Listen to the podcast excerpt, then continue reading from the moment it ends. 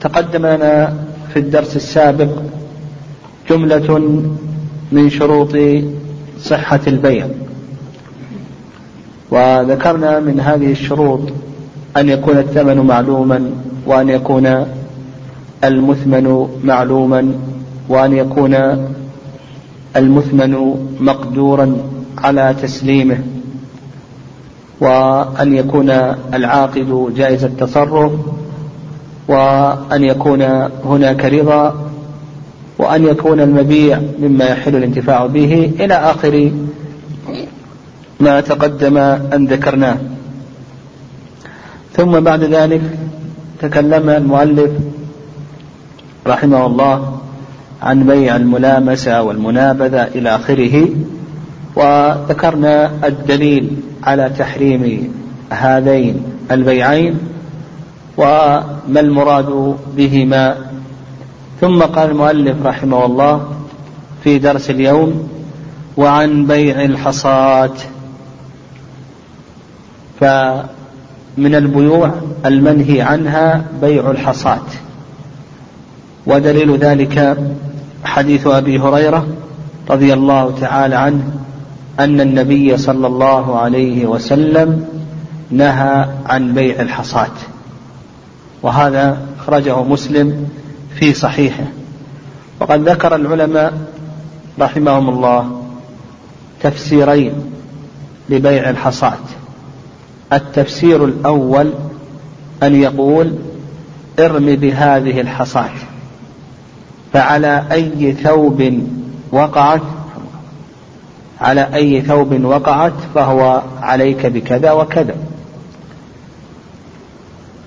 والتفسير الثاني أن يقول بعتك من الأرض بقدر ما تبلغ هذه الحصاة بكذا وكذا ثم يرمي. فهذان تفسيران على سبيل المثال وإلا المراد بذلك ماذا؟ الغرض المراد بذلك النهي عن بيع الغرر. هذا هو المراد. وإلا فإن هذين المثالين على سبيل أو أن هاتين الصورتين على سبيل المثال. فبيوع الملامسة والمنابذة والحصاة هذه كلها يجمعها حديث أبي هريرة رضي الله تعالى عنه في صحيح مسلم أن النبي صلى الله عليه وسلم نهى عن بيع الغرر. قال وعن بيع حاضر لباد. الحاضر هو الحضري الذي يقيم في المدن والبادي هو البدوي الذي يقيم في الصحاري. ونحوها في البراري والصحاري ونحو ذلك. فنهى النبي صلى الله عليه وسلم أن يبيع حاضر لباد. قال وعن بيع حاضر لباد وهو أن يكون له سمسارا. نعم. ودليل ذلك حديث ابن عباس رضي الله تعالى عنهما أن النبي صلى الله عليه وسلم نهى أن تتلقى الركبان وأن يبيع حاضر لباد وأيضا أن يبيع حاضر لباد قيل لابن عباس رضي الله تعالى عنهما ما قوله حاضر اللباد؟ قال لا يكون له سمسارا حيث ابن عباس أن النبي صلى الله عليه وسلم نهى أن تتلقى الركبان وأن يبيع حاضر اللباد قيل لابن عباس رضي الله تعالى عنهما ما قوله حاضر اللباد قال لا يكون له سمسارا وهذا الحديث في الصحيحين. هذا الحديث أخرجه البخاري ومسلم. والنبي صلى الله عليه وسلم بين ذلك بين العلة كما في صحيح مسلم من حديث جابر أنه قال لا يبيع حاضر لباد يردع الناس يرزق الله بعضهم من بعض. قال النبي صلى الله عليه وسلم لا يبيع حاضر لباد دعوا الناس يرزق الله يرزق الله بعضهم من بعض.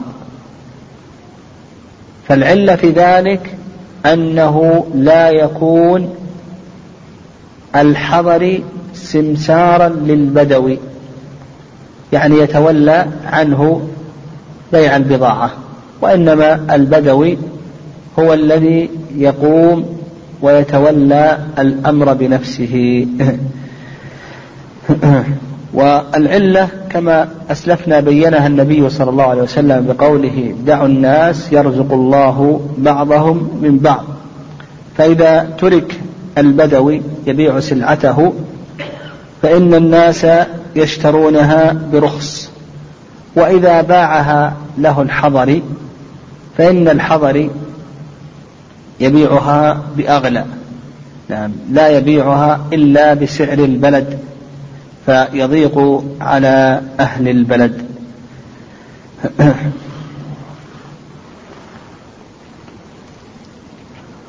واشترط العلماء رحمهم الله للنهي عن بيع الحاضر للباد شروطا. الشرط الأول الشرط الأول أن يقصد الحاضر البادي. يعني البادي يقصده الحاضر ولا يقصد البادي الحاضر. نقول الشرط الأول أن يقصد الحاضر البادي. فهذا هو موضع النهي. أما إذا كان العكس وأن البادي هو الذي قصد الحاضر وطلب منه أن يبيع سلعته فإن هذا جائز لا بأس بها. الشرط الثاني الشرط الثاني أن يحضر البادي لبيع سلعته. أما إن جاء ليهبها أو ليأكلها أو ليخزنها ونحو ذلك فإنه لا نهي فإنه لا نهي. والأقرب في ذلك الأقرب في ذلك عموم الحديث وأن النبي صلى الله عليه وسلم نهى أن يبيع الحاضر للبادي ولو قصد البادي بالسلعة عدم البيع عندما أتى بها. لكن أتى بها لكي يأكلها أو لكي يهديها أو لكي يخزنها ولم يقصد أولا بيعها. فالصواب في ذلك العموم وأنه وإن لم يقصد بيعها عندما أتى بها. فنقول الصواب في ذلك أنه ينهى لعموم الحديث. الشرط الثالث أن يكون البادي جاهلا بالسعر. أما إذا كان عالما بالسعر فإنه لا فائدة من تركه يتولى بيعها بنفسه لأنه عالم بالسعر. ولن يحصل للناس توسعة. فكونه يبيعها بنفسه أو يبيعها الحاضر آه، لا لا فرق. لا فرق. لأن الرخصة والتوسعة إنما تحصل فيما إذا كان جاهلا بسعرها. إذا كان جاهل بسعرها بعد رخص. أما إذا كان يعلم السعر فإن التوسعة لا تحصل للناس ولهذا اشترط العلماء رحمهم الله أن يكون جاهلا بالسعر. الشرط الرابع الشرط الرابع أن يكون بالناس حاجة. إلى هذه السلعة كالأقوات كالقوت ونحو ذلك. يعني الأشياء التي يحتاجها الناس أشياء لا يحتاجها الناس. والصواب في ذلك العموم. الصواب في ذلك العموم. يعني نقول الصحيح في هذه المسألة أن الحاضر منهي. عن بيع سلع البادي وإن كانت هذه السلع لا تتعلق بها حاجة الناس. هذا الصواب. والدليل ذلك عموم الحديث. الدليل على ذلك عموم الحديث. آه الشرط الخامس شرط الخامس أن يحضر لكي يبيعها بسعر يومها.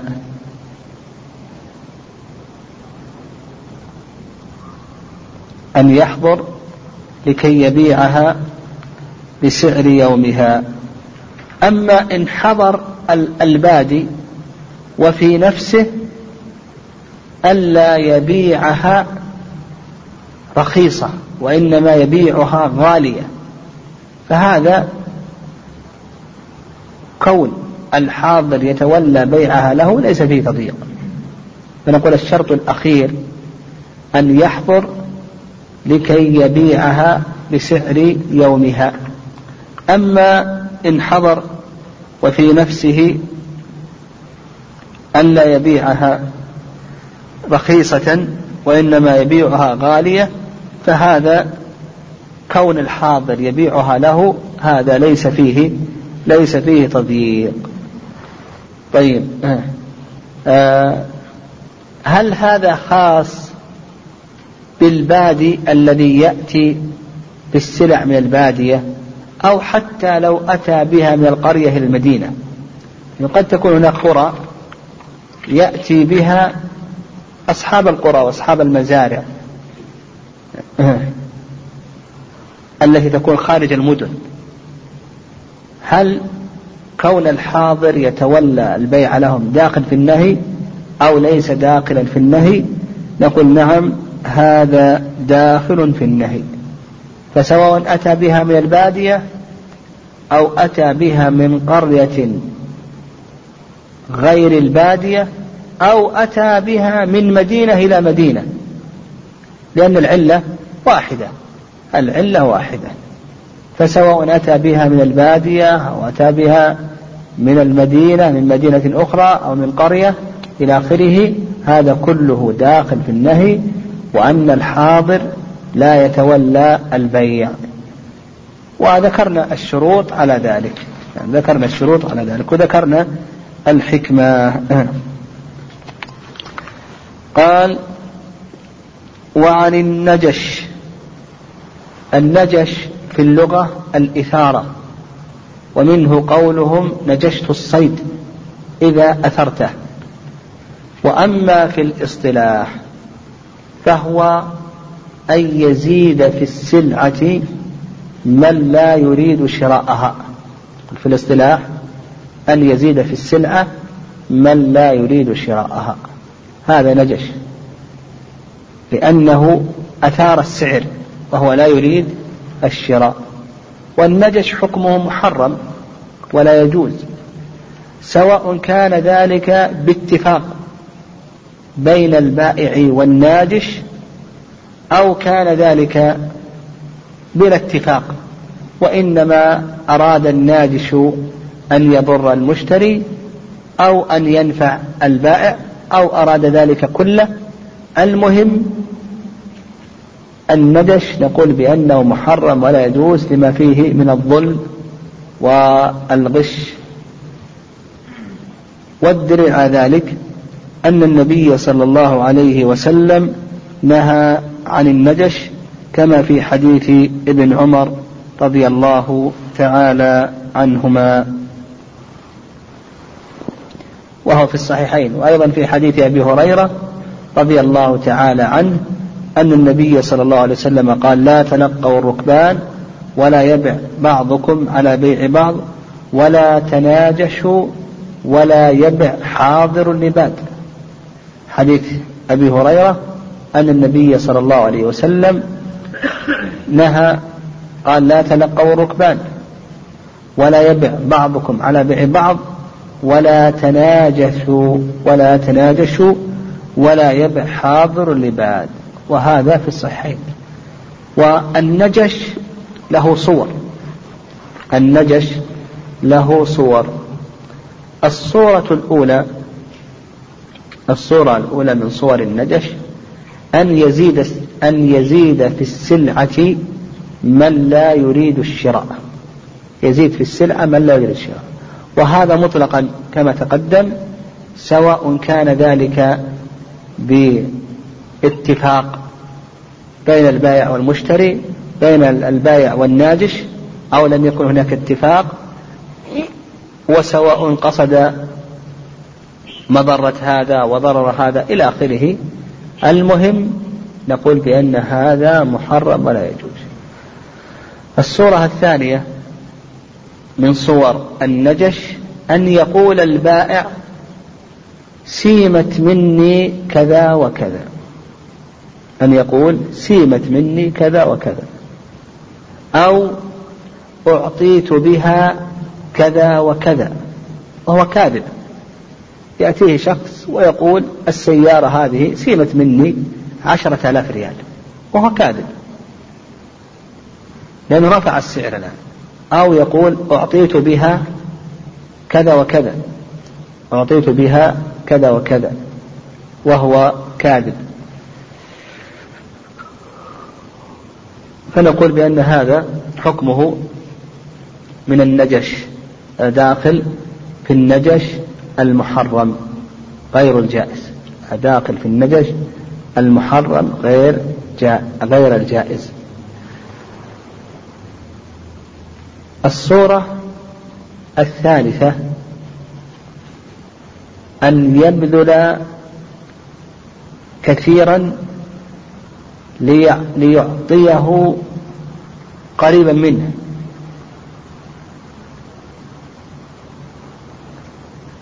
أن يبذل كثيرا ليعطيه كثير قريبا منه. أن يبذل كثيرا ليعطيه قريبا منه. يعني يأتيه ويسأله عن السعر. كم سعر الكتاب؟ فيقول الكتاب بخمسة عشر. كتاب بخمسة عشر. فيقول المشتري ثلاثة عشر. ثم يبيع عليه. يعني يرفع عليه السعر لكي يبذل المشتري قريبا من ذلك. يعني لكي يبذل المشتري قريبا من ذلك. فإذا رفع عليه السعر لكي يبذل المشتري قريبا من ذلك قالوا بأن هذا من تغرير البائع. كما ذكر شيخ الإسلام تيمية رحمه الله. فيقول مثلا السلعة مثلا الثوب بمئة ريال هو الثوب ثمانين ريال. يقول الثوب بمئة ريال. ثم يقول البائع أعطني إياه بثمانين. وهو سعره بثمانين يظن البائع أنه كسب. البائع يظن أنه اكتسب وأنه رخص له في ذلك وإذا هو بالسعر. ما استفاد شيئا. فهذا يقول الشيخ الإسلام تيمية رحمه الله أنه محرم لأنه من تغرير البائع. اللهم إلا إذا كانت الزيادة يسيرة. يعني إذا بذل كثيرا. نعم. نعم شيخ الإسلام يقول ويحرم أن يسومه كثيرا لكي يبذل قريبا منه. فيزيد يزيد لكي يبذل البائع قريبا من هذه الزيادة إلى آخره. فيشتري برأس المال أو أكثر من رأس المال ونحو ذلك. فهذا من تقرير البائع كما ذكر شيخ الإسلام تيمية رحمه الله. لكن لو أنه زاده شيئا يسيرا يعني الناس يماكسون. مثلا الكتاب بعشرة يقول بإحدى عشر لكي يكون بعشرة نحو ذلك أو بتسعة نحو ذلك فهذا يظهر أنه لا بأس به. هذا لا يظهر أنه لا بأس به. لكن أن يسومه كثيرا لكي يبذل قريبا منه هذا من تغرير تغرير البائع. نعم. قال رحمه الله وهو أن يزيد في السلعة من لا يريد شراءها وعن بيعتين في بيعة. نعم عن بيعتين في بيعة. وأدل ذلك حديث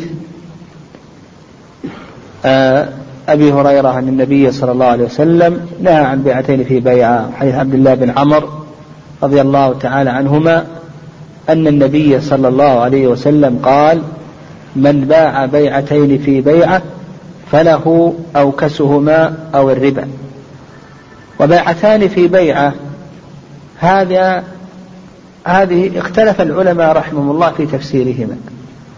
ما هو تفسير بيعتين في بيعة الذي نهى عنه النبي صلى الله عليه وسلم؟ ما هو تفسير ذلك؟ يعني بيعتين في بيعة الذي نهى عنه النبي صلى الله عليه وسلم. اختلف العلماء رحمهم الله في تفسير البيعتين في بيعة على أقوال على أقوال. الرأي الأول ما ذكره المؤلف رحمه الله قال أن يقول بعتك هذه بعشرة صحاح أو عشرين مكسرة. نعم أو عشرين مكسرة. صحاح الصحاح غير مكسرة. يعني مثلا يقول لك بعتك هذا هذا الكتاب بعشرة دنانير صحاح دينار. صحيح غير مكسر أو بعشرين مكسرة. المكسرة هذه أجزاء.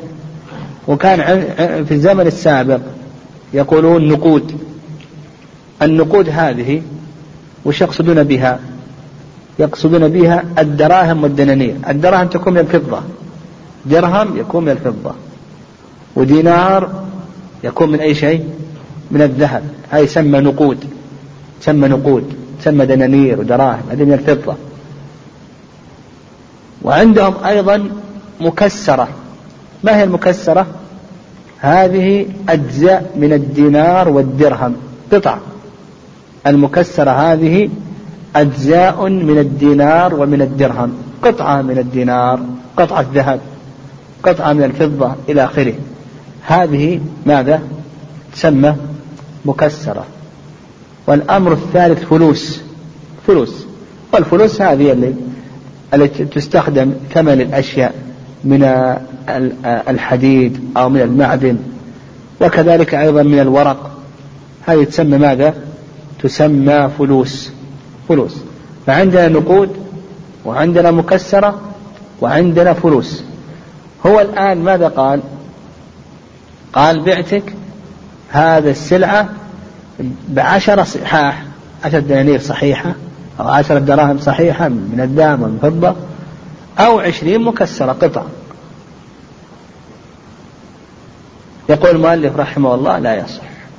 والمؤلف رحمه الله هذه بيعتين في بيعة لا يصح. وهو أولا نفهم مسألة أنه لا بد من الجزم بالسعر. إذا تفرق وهو لم يجزم بالسعر شو الحكم؟ ها؟ لا يصح. أصلا لا يصح. طيب الرأي الثاني الرأي الثاني أن بيعتين في بيعة هو اشتراط عقد في عقد. الرأي الثاني أن بيعتين في بيعة اشتراط عقد في عقد. بأن يقول بعتك هذا الكتاب على أن تبيعني كتابك.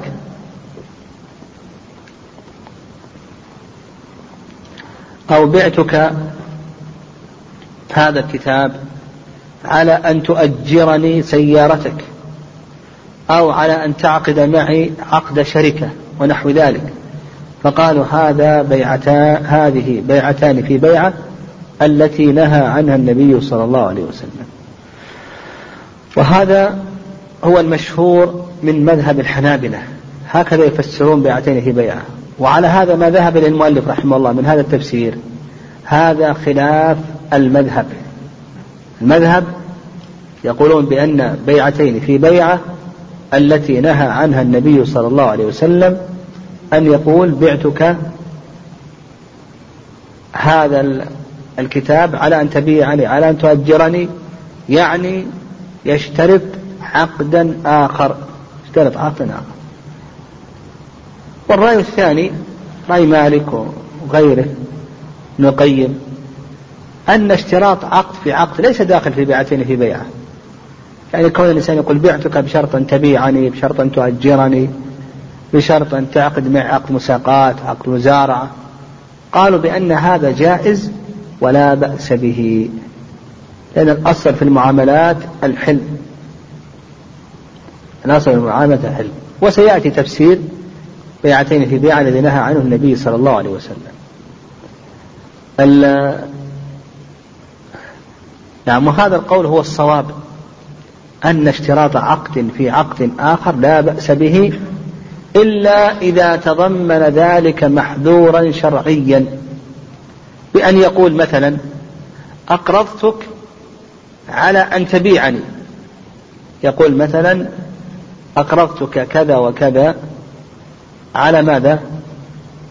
على أن تبيعني أقرضتك على أن تبيعني يقول هذا لا يجوز لأن القرض وش يراد به؟ نعم الإرفاق والإحسان فإذا اشترط فيه شرطا جر منفعة والقرض إذا جر منفعة فهو من الربا كما ورد عن الصحابة. والنبي صلى الله عليه وسلم يقول لا يحل سلف وبيع. أو مثلا يقول بعتك على أن تزوجني ابنتك. يجوز هذا أو لا يجوز؟ يقول لا يجوز هذا نظير الشغار أن يزوجه موليته على أن يزوجه الآخر موليته. والنبي صلى الله عليه وسلم نهى عن الشغار لأننا إذا جوزنا مثل هذا ما ينظر الولي إلى مصلحة موليته وإنما ينظر إلى أي شيء؟ إلى مصلحته هو. ينظر إلى مصلحته هو. فالذي يعطيه أكثر الذي يعطيه أكثر أو الذي يبيعه يزوجه والذي ما يبيعه لا يزوجه. المهم ناخذ من هذا الخلاصة أن اشتراط عقد في عقد حكمه ماذا؟ جائز لأن الأصل في المعاملات الحل إلا إذا تضمن ذلك محذورا شرعيا. كما مثلنا. طيب قال طيب التفسير الثالث لبيعتين في بيعة. الذي ذهب إليه ابن القيم رحمه الله قال بأن المراد به بيع العينة. المراد بذلك بيع العينة. قال فبيع العينة هو بيعتان في بيعة الذي نهى عنه النبي صلى الله عليه وسلم. بيع العينة اشتمل على بيعتين. بيعة بيعة نسيئة وبيعة حاضرة والمبيع واحد بيعتان في بيعة. المبيع واحد. مثال بيع العينة أو ضابط بيع العينة أن يشتري منه سلعة بثمن مؤجل ثم يبيعها عليه بأقل من ثمنها نقدا. يشتري منه السيارة بثمانين ألف مؤجلة لمدة سنة. ثم يذهب نفس المشتري. ويبيعها على البائع. بستين ألف ماذا؟ نقد نقد. ستين ألف نقد. السيارة الآن وين راحت السيارة؟ رجعت لمن؟ للبائع. والمشتري إيش تحصل عليه؟ كم؟ ستين. تحصل على ستين. وكم يطالبها البايع ثمانين. هذا الربا. هاتي هذا الربا. ستين بثمانين دخلت بينهم السيارة. نعم ستين بثمانين دخلت بينهم ماذا؟ السيارة الآن بيعتان في بيعة الآن عندنا بيعتان في بيعة. بيعة نسيئة وبيعة حاضرة والمبيع واحد. ولهذا قال النبي صلى الله عليه وسلم في حديث عبد الله بن عمر من باع بيعتان في بيعة فله أوكسهما أو الربا. يعني إذا حل الأجل نقول للبايع البايع كم بدل أول ما بدل؟ ها كم بدل البايع ستين. ويطالب الآن بأي شيء؟ ثمانين. إذا حل الأجل إن أخذت ستين أخذت بالناقص فله كسهما وإن أخذت ثمانين وقعت فيه شيء؟ الربا. فله أو كسهما الناقص أو الربا. وهذا تفسير ابن القيم رحمه الله. وهو الأقرب أن المراد بيعتين في بيعة أن المراد به ماذا؟ بيع ماذا؟ العينة.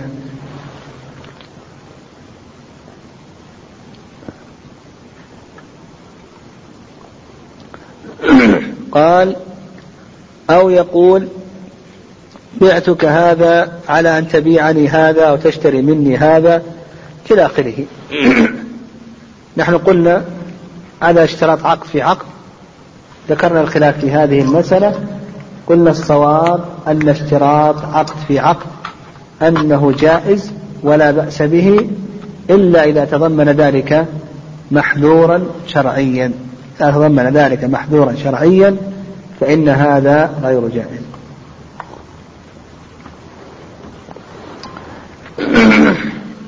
قال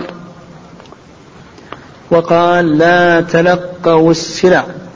حتى يهبط بها الأسواق. وهذا تقدم تلقي الركبان. وذكرنا الدين على ذلك حديث أبي هريرة أن النبي صلى الله عليه وسلم قال لا تلقوا الركبان.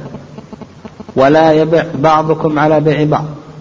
ولا تناجشوا ولا يبع حاضر لباد وهذا الحديث هذا الحديث في الصحيحين. فتلقي الركبان هذا لا يجوز ومحرم. هذا لا يجوز ومحرم. وتلقي الركبان هذا له صور. تلقي الركبان هذا له صور. الصورة الأولى أن يخرج ويتلقاه خارج البلد. أن يخرج ويتلقاه خارج البلد. فهذا داخل في بيع في النهي عن تلقي الركبان. لأنه يتضمن ذلك الغرر وخديعة لهذا الراكب. الراكب يكون جاهل بالسعر ما يدري. فنقول بأن هذا محرم ولا يجوز. الصورة الثانية الصورة الثانية. أن يخرج خارج البلد لا لقصد التلقي. أن يخرج خارج البلد لا لقصد التلقي. وإنما لنزهة أو لغرض وغير ذلك. ثم يلقى أهل السلع. ثم يلقى أهل السلع.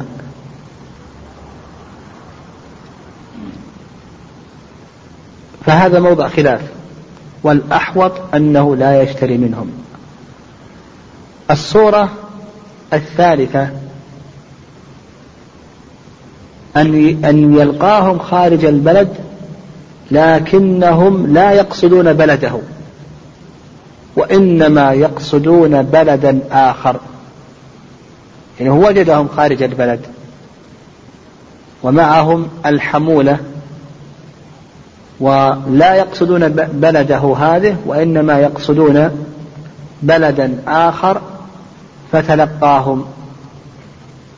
يقصدون بلدا آخر فتلقاهم.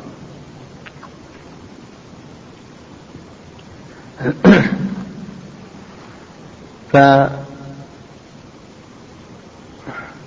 نقول بأن هذا هذا جائز لأنه شراء من المسافر. والشراء من المسافر هذا جائز. الصورة الرابعة أن يتلقاهم داخل البلد. أن يتلقاهم داخل البلد. لكن قبل أن يصلوا إلى السوق. فنقول أيضا هذا داخل في النهي. هذا داخل في النهي.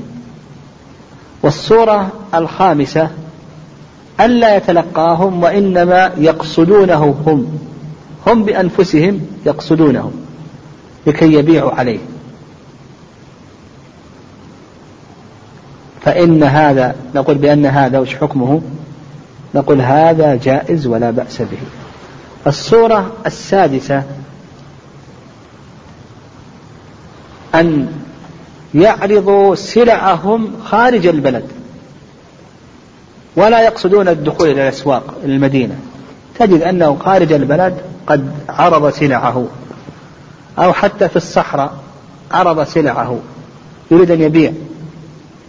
فنقول بأن هذا جائز ولا بأس به. قل هذا جائز ولا بأس به. هذه الصورة. وقوله الركبان الركبان جمع راكب. الركبان جمع راكب. وهو في الأصل راكب البعير. والمراد به كل من أتى بسلع إلى البلد سواء كان راكبا أو راجلا. سواء كان راكبا أو راجلا. قال وقال من اشترى طعاما فلا يبعه حتى يستوفيه. يعني من اشترى طعاما فلا يبعه حتى يستوفيه. يستوفيه حتى يقبضه. يعني يقبضه. وفي هذا النهي عن بيع السلع. حتى تقبض. وهل هذا خاص بالطعام أو أنه شامل؟ هل هذا خاص بالطعام أو أنه شامل؟ أو هل هو خاص بصور معينة أو الطعام أو أنه شامل؟ هذا موضع خلاف. يعني في هذا الحديث النهي عن بيع السلع حتى يقبضها المشتري. فليس لك أن تبيعها حتى ماذا؟ حتى تقبضها إذا كنت مشتريا. وكما أسلفنا هل هذا خاص بأشياء معينة أو أنه عام؟ هذا موضع خلاف. هذا موضع خلاف بين العلماء رحمهم الله. فالرأي الأول أن هذا عام يشمل كل السلع. نعم يشمل كل السلع. ويدل لهذا حديث ابن عمر رضي الله تعالى عنهما أن النبي أنه قال رأيت الذين يشترون الطعام مجازفة. رأيت الذين يشترون الطعام مجازفة على عهد رسول الله صلى الله عليه وسلم يضربون حتى يؤووه إلى رحالهم. رأيت الذين يشترون الطعام مجازفة يضربون على عهد رسول الله صلى الله عليه وسلم حتى يؤوه إلى رحالهم. وهذا في الصحيحين. وقال النبي صلى الله عليه وسلم أيضا في الصحيحين من اشترى طعاما فلا يبعه حتى يستوفيه. فلا يبعه حتى يستوفيه. وأيضا حديث ابن عمر قال كنا نشتري من الركبان جزافا فنهانا رسول الله صلى الله عليه وسلم أن نبيعه حتى ننقله من مكانه. يقول ابن عمر كنا نشتري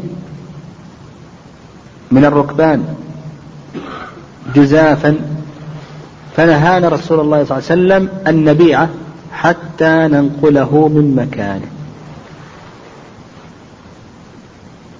فهل هذا عام أو ليس عاما؟ قلنا الرأي الأول أن هذا أن هذا عام. ولهذا قال ابن عباس رضي الله تعالى عنهما وأحسب أن كل شيء مثله. يعني مثل الطعام. فإذا اشترى الإنسان سيارة ليس له أن يبيعها حتى يقبضها. اشترى كتابا ليس له أن يبيعها حتى يقبضها. اشترى طعاما رزا برا ثيابا إلى آخره. ليس له أن يبيعه حتى يقبضه. هذا هو الرأي الأول. الرأي الثاني الرأي الثاني أن هذا خاص بالطعام. لقول في الحديث رأيت الذين يشترون الطعام من اشترى طعاما إلى آخره. أن هذا خاص في الطعام. وهذا قال به الإمام مالك رحمه الله.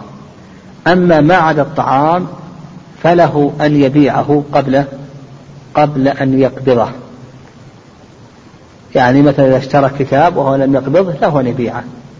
اشترى سيارة قبل أن يقبضها له أن يبيعها إلى آخره. الرأي الثالث التفصيل. الرأي الثالث التفصيل. فقالوا البيع بتقدير.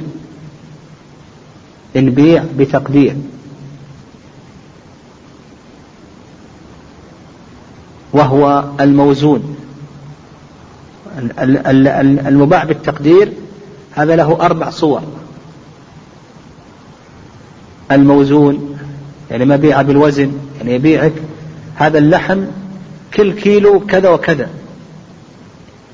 أو السكر كل كيلو كذا وكذا. مبيع بوزن أو كيل. يبيعك هذا الرز كل صاع أو كل مد بكذا وكذا. أو عد.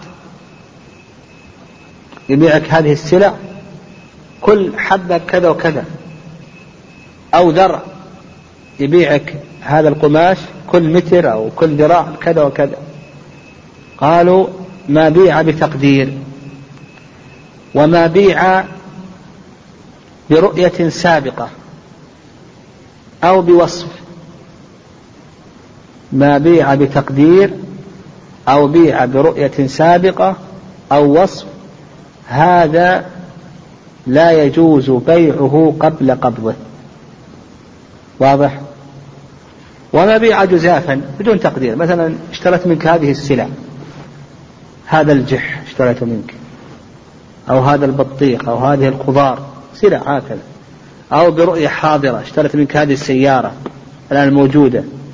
إلى آخره. هذا قالوا بأنه يجوز أن تبيعه قبل أن تقبضه. وهذا هو المذهب. المذهب يفصلون كما فصلنا. ما بيع بتقدير يعني بيع بكيل أو وزن أو عد أو ذرع أو برؤية متقدمة أو بوصف قالوا بأنه ماذا؟ لا يجوز بيعه قبل قبضه. وما بيع جزاف؟ أو برؤية موجودة. الآن السيارة. أو الكتاب اشتريته منك وما قبضته لي نبيعه هذا هو المذهب. طيب. والراجح في هذه المسألة من الراجح في هذه المسألة ما ذهب إليه القول الأول وأن كل مبيع لا يجوز بيعه قبل قبضه. كل شيء كل مبيع.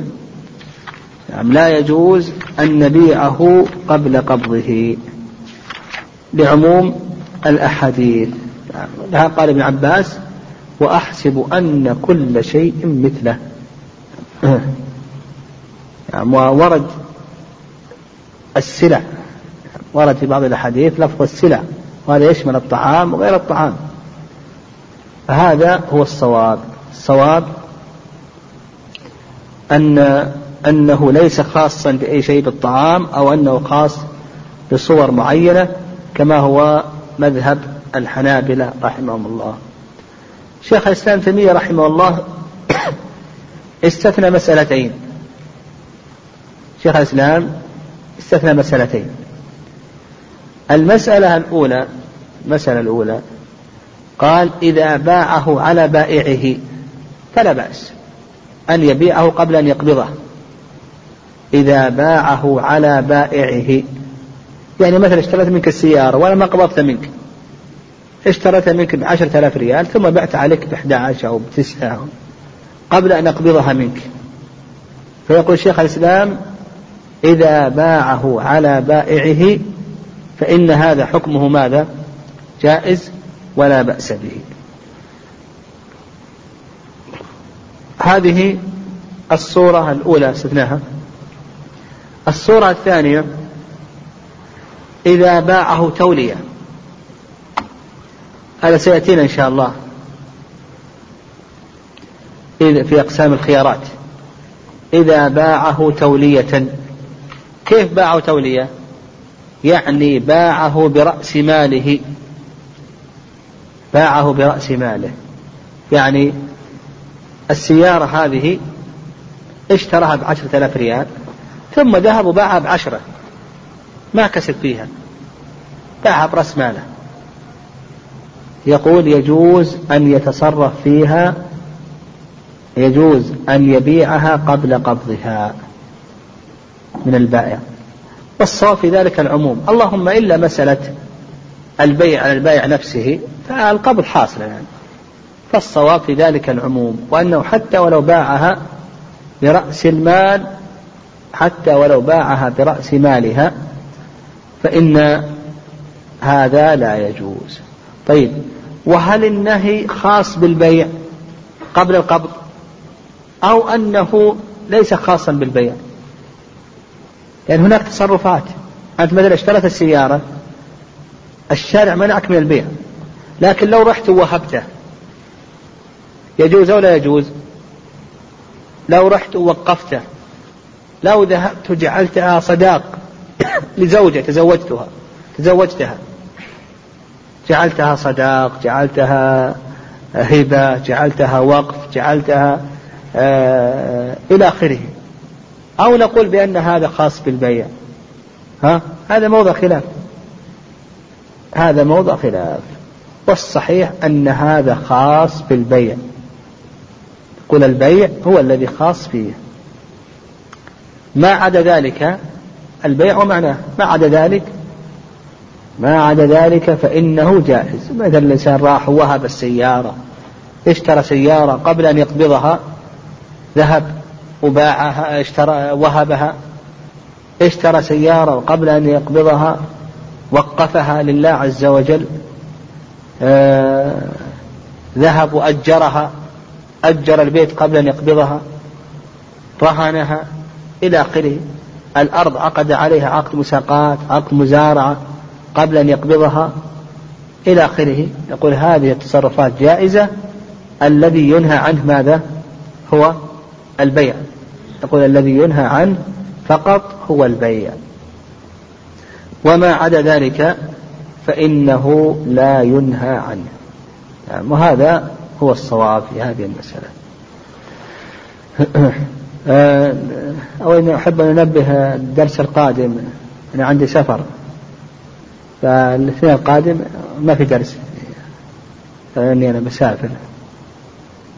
فإن شاء الله يعني ما بعد الاثنين القادم. إن شاء الله نواصل إلى أول ذي القعدة ونحو ذلك. يعني قرب الامتحانات نتوقف إن شاء الله. آه، قبل أن ننتهي عندنا بقي عندنا مسألة. وهي ما هي الحكمة في النهي لكي نقف على باب الربا؟ ما هي الحكمة في النهي عن بيع السلعة قبل قبضها؟